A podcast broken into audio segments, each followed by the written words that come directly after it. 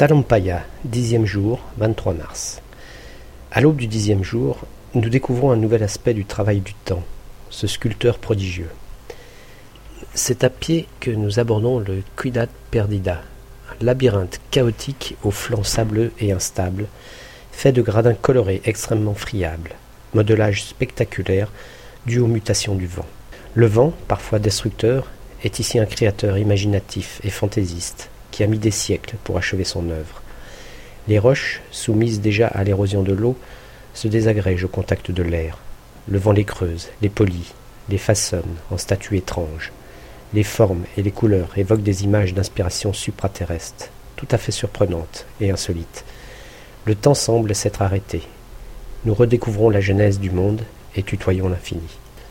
Nous allons de surprise en surprise et Talampaya nous offre à nouveau un spectacle époustouflant.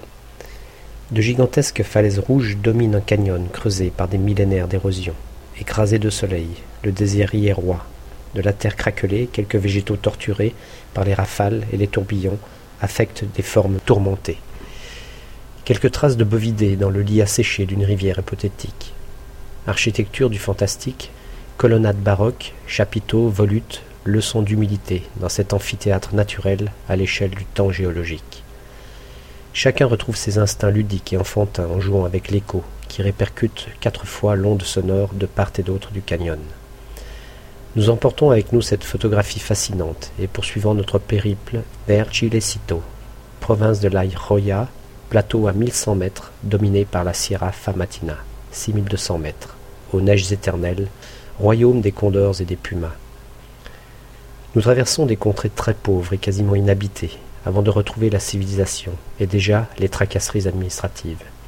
Cet insolite convoi de Suisse intrigue beaucoup les gendarmes locaux qui exigent de voir nos passeports, avec un zèle guidé davantage par la curiosité que par simple routine. Une nuit à l'hôtel, ce n'est pas du luxe. Après trois jours sans eau ou presque, les barbons poussés, on a respiré toute la journée la poussière des pistes et on aspire tous à une bonne douche. On se met à table à minuit, quelques frictions relatives à l'intendance n'entament pas le moral des troupes. Chilecito et sa place centrale, où persistent les vestiges d'une architecture coloniale, est notre dernière étape civilisée avant d'affronter la montagne. Corvée de cartes postales, téléphone, etc. Le check-up des véhicules nous permet de profiter de la piscine de l'hôtel, privilège des touristes que nous sommes en fait.